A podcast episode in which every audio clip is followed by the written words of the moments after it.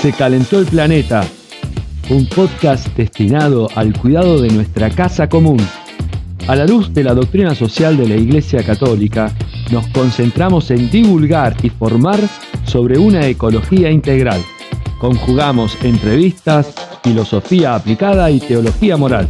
Un podcast producido y editado por Noticrítico de Mateo Sepúlveda.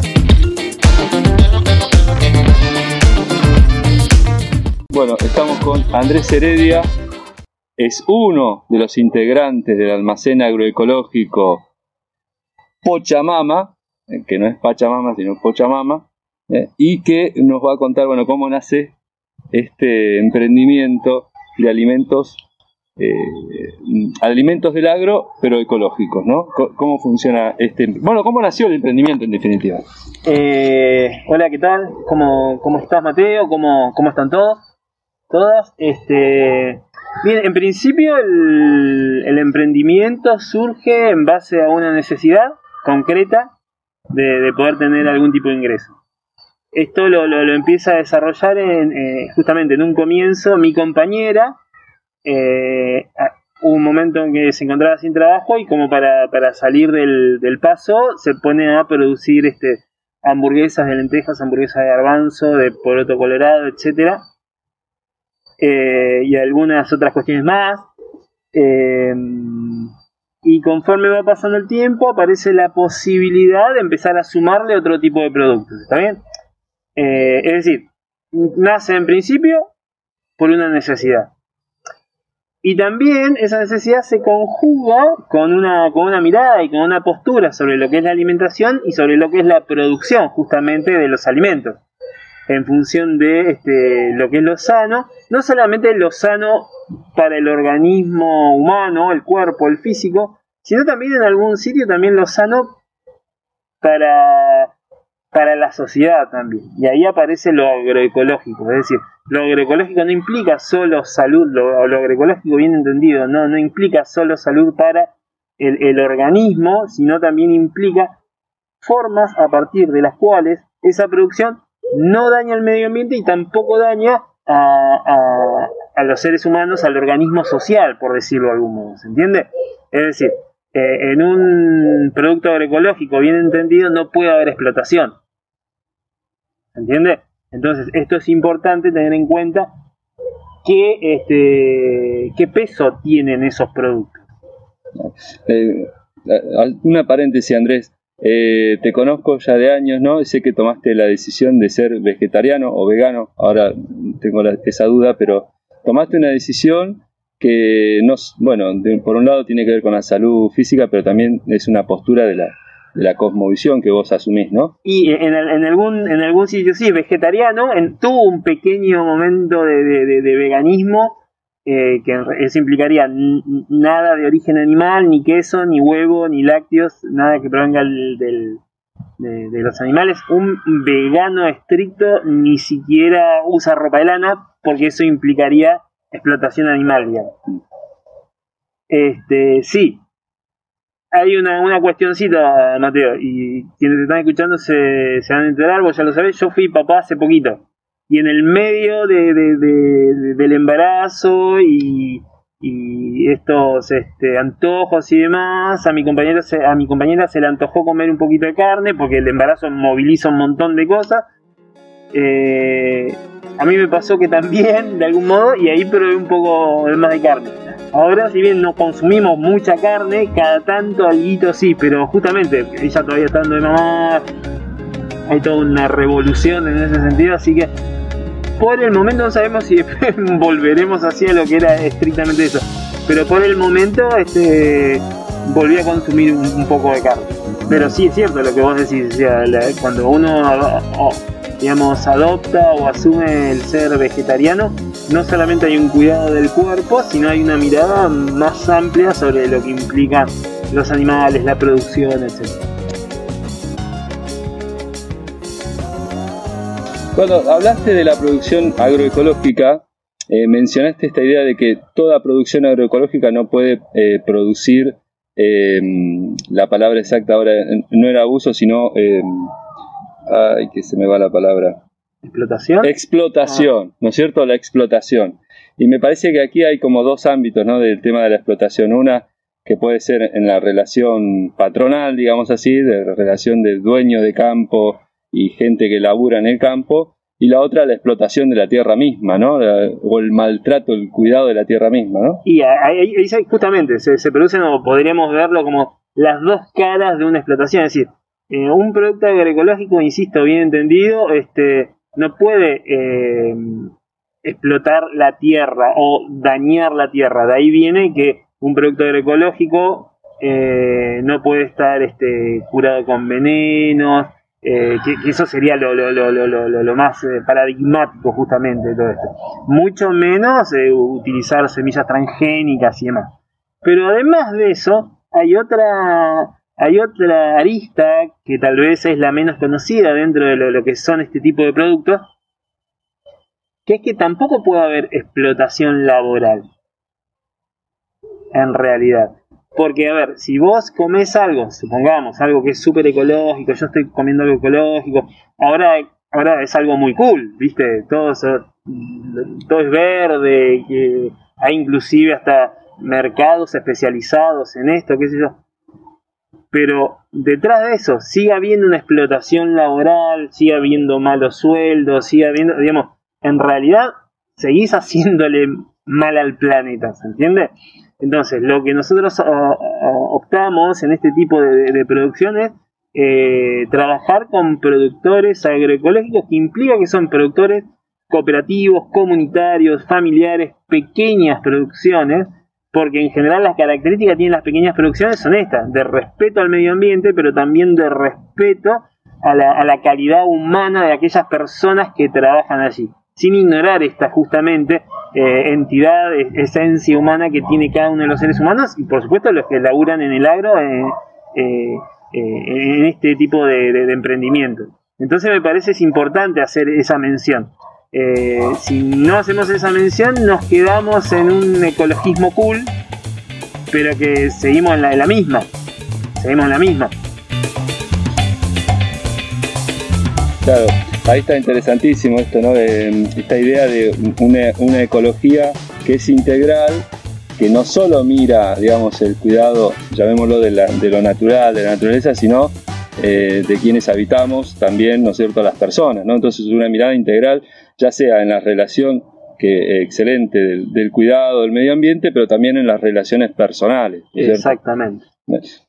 Me parece que eh, este, el emprendimiento Pochamama eh, tiene, tiene esta relación fundamental con estos, eh, con estos emprendedores, con estos productores agroecológicos y cómo, bueno, cómo surge el contacto con ellos, eh, cómo se ponen en contacto y además este, qué características tienen estos productores. Bien, los contactos con los productores, en, en, general nosotros empezamos a buscar justamente productores que tengan esta característica, una vez que los encontramos, esto también gracias a las redes, gracias a con otros contactos de contactos de contactos. nosotros, digamos, buscamos estos productores, los este, identificamos, nos comunicamos y a partir de ahí empezamos a generar, digamos, el, el trato para justamente poder traer hacia, hasta aquí, hasta la región, este, los productos que ellos hacen. Eh, no sé si lo era para decir ahora, pero tiene que ver, me, adelanto, no sé Mateo, cómo tenías organizado la entrevista, pero tiene que ver de algún modo nosotros, los que somos este, partícipes de, de Pochamama Almacén Agroecológico, todos participamos en un pasado en la Cátedra Libre de Soberanía Alimentaria. El hecho de participar de la Cátedra Libre de Soberanía Alimentaria nos posiciona en un lugar con respecto a la agroecología y nos posiciona también en un lugar que nos permitió ir generando lazos y contactos en el país, ¿está bien? Sobre este tipo de, producciones, sobre este tipo de emprendimiento, en principio de emprendimiento de carácter académico, como es una cátedra, pero que este tipo de emprendimientos académicos tienen un contacto necesariamente con la tierra o con organizaciones ligadas a la tierra. Este, y allí también, digamos, se fue generando el, caldo de cultivo, por decirlo de algún modo, para que nosotros luego, ya pasado algunos años y conforme a, la necesidad, esta que te decía al principio, de no tener trabajo y necesitar tener un manguito en, la casa, este, se empieza eh, digamos, a cuajar todo. Todo decanta finalmente en este emprendimiento. Tanto de una postura académica y sus conceptos, la necesidad económica y después este contacto que genera lo que es el almacén agroecológico. O sea que, digamos, los contactos, bueno, por más de investigar en las redes sociales, qué sé yo, ya viene del trabajo en la universidad mediante la Cátedra Libre de Soberanía Alimentaria que bueno que generó actividades para con los estudiantes no en su momento y ha quedado allí bueno un, contacto y de algún modo de algún modo eso fue lo, lo que nos permitió digamos este tener un trampolín desde el cual saltar a, a, este otra otra actividad digamos sí entonces podríamos eh, pensar que el almacén Pochamama digamos eh, es un aporte a la soberanía alimentaria eh, y lo que nosotros pensamos y deseamos es que así lo sea. Es que así lo sea. Por eso la característica que tienen los productores con los cuales trabajamos. Es decir, y además eh, otro de los conceptos que nutre al almacén Pochamama, al almacén agroecológico Pochamama, es, digamos, el, comercio justo. Está bien, en el comercio justo, nosotros tenemos que tener en cuenta dos cosas. Cuando hay comercio, hay productor y hay consumidor. ¿Está bien? ¿Qué sucede? Tal cual nosotros hoy vivenciamos lo que es el consumo, sobre todo de, alimentos, que es de lo que estamos hablando, y al alimento lo consideramos un commodity, este, este, el alimento está en manos de grandes corporaciones. Entonces, toda la cadena que hay, desde el productor hasta el consumidor, toda la cadena de distribución, packaging, empaquetado, pim pum pam, hasta que llega finalmente una góndola, todo eso está en manos de de grandes empresas. En general podríamos hablar a nivel nacional que hay alrededor de cinco empresas, corporaciones muy grandes que son las que manejan esto. En ese concepto de comercio, que no es justo para nada, quien pierde es el productor y es el consumidor. Mientras que el intermediario, que suma cada vez más eslabones a la intermediación, es uno solo. La idea dentro del comercio justo es la de este, eliminar, digamos de algún modo, o achicar la brecha entre productor y consumidor. Porque justamente es allí donde se produce el encarecimiento del producto y también la, la pérdida, si se quiere, de calidad de ese producto, calidad en términos de salud, ¿no? Y además, otra cuestión, estas grandes corporaciones en general sí explotan a las personas que laburan para eso. ¿Entiende? Entonces, cuando nosotros hablamos de comercio justo, estamos hablando de todo este conjunto de cuestiones donde lo que primero podemos decir y podemos mencionar es esto, acercar la brecha entre productor y consumidor y que la relación sea más directa. Por supuesto, nosotros eh, estaríamos en un lugar de intermediario, ¿está bien? Pero nosotros trabajamos directamente con los productores y le damos directamente a los consumidores sin eh, la cantidad de pasos que implicarían estas grandes corporaciones. Porque además hay otra cuestión. Nosotros trabajamos con productos que acá en la región no, este, no se producen. A ver, yerba mate, por ejemplo. Acá no se produce yerba mate. Y uno diría, bueno, entonces que dejemos de tomar mate para... Y estamos acá, somos sudamericanos del Río de la Plata, de la Patagonia, nos gusta tomar mate. Y está bien, bueno, ¿cómo podemos hacer? Esta es una opción. Perfecto, Andrés. Bueno, me parece entonces, eh, me parece, redondeando un poco la idea, ¿no? Eh, el comercio, el comercio, digamos, fundado por las grandes empresas, han acaparado eh, gran parte de la cadena, ¿no es cierto?, de distribución, de producción, ¿no es cierto?, y de, y de llevado a la góndola de los productos eh, de alimentos básicos, como por ejemplo la yerba, ¿no? Exacto. Eh, entonces la, la, clave, el plus, digamos, que, que Pochomama eh, está generando es acortar esa cadena, ¿no es cierto? Y favoreciendo a pequeños productores que son agroecológicos, ¿no es cierto? Que están trabajando la tierra con el cuidado ecológico que, que se merece y que por lo tanto no están explotando tampoco, porque eh, estos productores me imagino que son trabajos familiares, eh, ¿no? Eh, entonces ahí hay una, una, digamos, un aporte mediante este almacén agroecológico a estos pequeños productores y así el cuidado de la tierra y ¿no es cierto? Exacto. El cuidado de la tierra, el cuidado de, de los trabajadores, el cuidado que eso implica de los productores y el cuidado también de- del consumidor. ¿Hace cuánto tiempo que están, Andrés, con eh, el Y emprendimiento? nosotros hace alrededor de cuatro años, la, la cuenta no la tengo bien clara, pero una cosa así. Sí. ¿Cuánto? ¿Y están tan contentos con lo que están logrando? Sí, sí, sí, sí, eh, digamos, es, algo que lleva mucho tiempo. Este, de hecho, ahora somos cuatro. eh, hace poco que se sumó una persona más. Ah, recordemos los nombres de los cuatro. Entonces, Eh, Gisela, que es tu compañera, Gisela Hugo.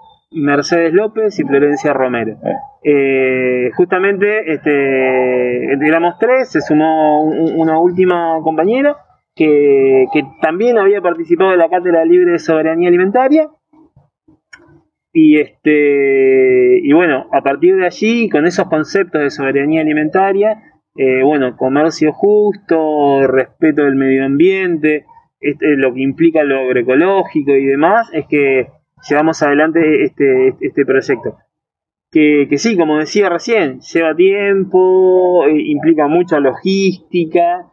Este, nosotros tenemos una metodología en la cual, digamos, eh, bueno, ahora con la pandemia, viste, todo se dibujó, pero nosotros teníamos un- una dinámica de entrega de bolsones una vez al mes con los productos que hacemos, digamos, eran productos predeterminados, o sea, que, que, ser poroto, garbanzo, azúcar mascabo, yerba, polenta ecológica, harina integral, etcétera, más o menos, aparte, según los productos que íbamos consiguiendo, que eso es otra cosa, porque en el, laburar de con productores agroecológicos implica también cambiar de parte del consumidor los patrones de consumo. Nosotros estamos acostumbrados, vamos a una góndola y sacamos lo que queremos, lo que hay.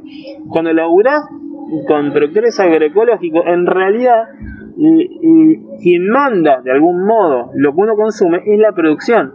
La realidad que en la naturaleza no todo el tiempo tenés todo a la- tenés todo al a la alcance mano. de la mano. Exacto. Claro. Además tenés que tener otra cuestión. Los productores podrían almacenar fuera de estación cosas que la cultivan en una determinada época del año, después la, por ejemplo el trigo, después lo hacen harina, para venderlo en un momento donde teóricamente no sería su momento estacional, por decirlo de modo. Sí, claro. Lo que pasa es que los productores agroecológicos, pequeños, familiares, campesinos, eh, laburan en volúmenes más chicos. Entonces, su producción eh, se agota también más rápido. Entonces, muchas veces pasa que cuando nosotros encargamos, los productores nos dicen uh, de Santa Fe, de provincia de Buenos Aires, de Córdoba, de Misiones, que son los lugares más o menos donde nosotros traemos lo, lo- lo- lo- que trabajamos. Mieles también, de la cordillera, ahora de Chuelchuel, que yo.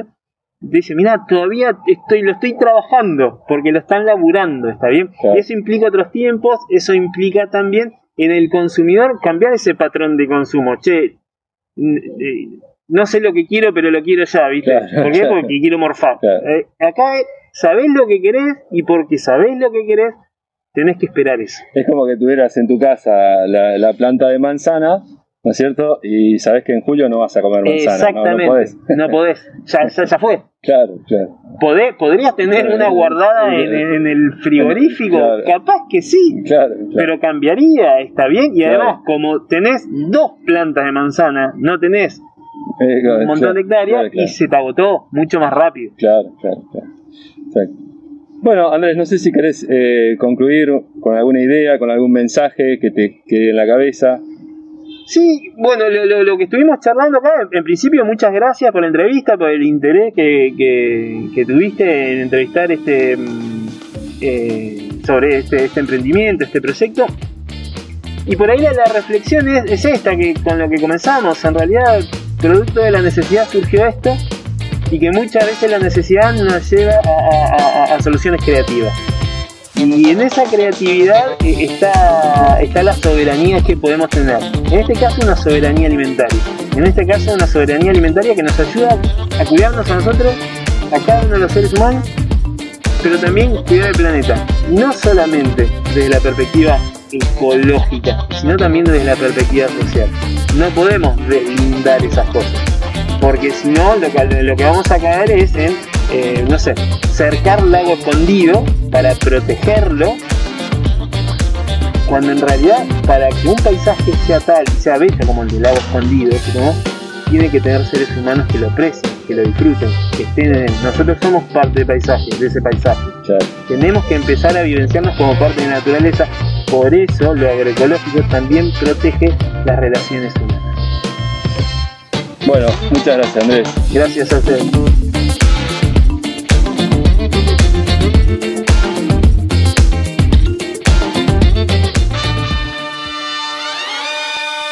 Se calentó el planeta. Un podcast producido y editado por Noti Crítico de Mateo Sepúlveda.